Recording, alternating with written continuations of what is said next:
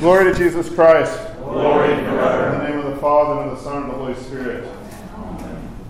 As we continue this feast of the Dormition of the Mother of God, there was a particular hymn from uh, the vigil that we had on Monday evening that stuck out to me. And it is the Ecos, which occurs in the middle of the canon. Is actually read and chanted at the end in our practice.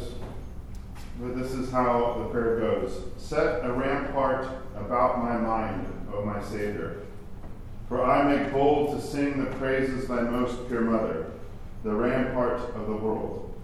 Establish me firmly within the fortress of my words, and make me strong within the defenses of my thoughts.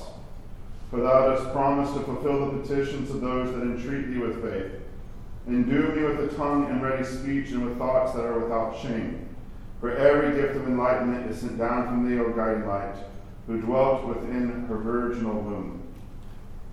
The, there's very often in our hymnody where the chanter or who the reader kind of steps back and kind of talks in a meta way, even in prayers, about what they're doing. Basically, you know, God, strengthen me, fortify me, because I want to be able to sing aright. I want to be able to rightly declare, rightly ask with what you give.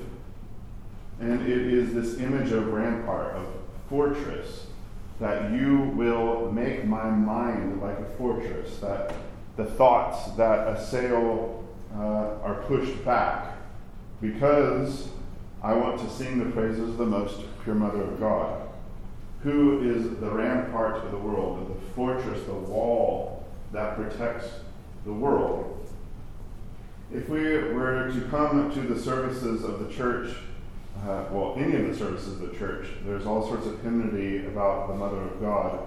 There's particularly the Marian feasts uh, that picks up all of these images from the Old Testament.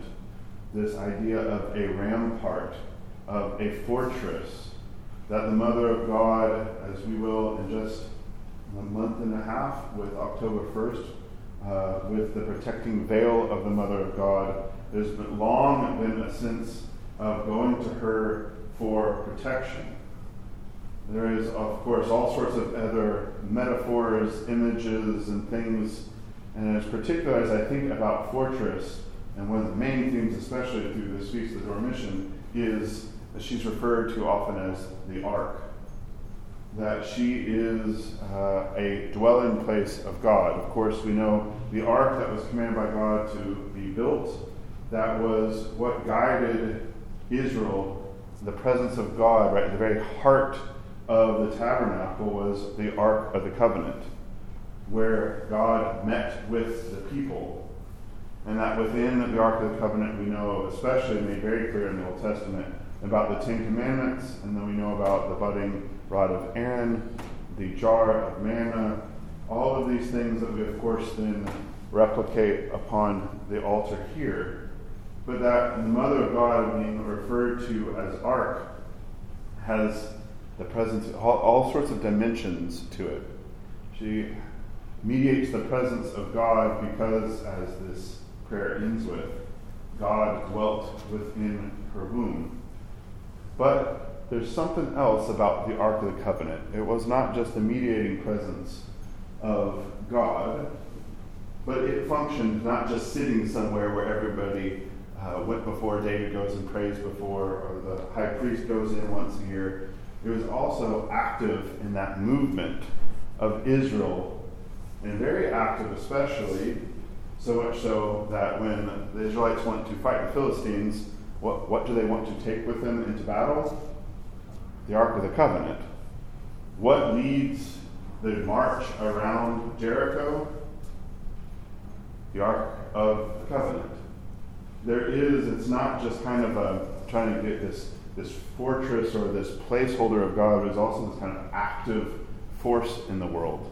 We talk about the Mother of God, one of my great names or titles for her, is that she's the champion leader. She's the great general. That she leads the forces of God against the demonic against the enemies of God. So, of course, in this prayer, asking Christ to make a rampart about our minds so that we can be strengthened to sing about the strength of the church, the Mother of God, the first fruit of the resurrection, the one in whom God himself dwelt, the one in whom, so a great icon of her, you have her, and all these kind of motherly protecting with a veil, or I saw one with her with a sword. Mama bear, coming out. The Ark of the Covenant is not just this kind of, you know, internalized thing. It's also this active presence of God in the world, fighting, protecting. Because protecting is not just a passive kind of defensive posture. There's something about defense that is also, there's an offense. There is pushing back. And that it is the Mother of God who is an active force, one of our main go-tos in prayer. Of course, God. That is assumed. But it is particularly the Mother of God in the heart of the church. It says the first fruit of the resurrection as a standing at the head of the church, not being the head of the church, that is Christ's specific and only role, but that she is there supporting, and praying, protecting, active, uh, that she is a force to reckon with.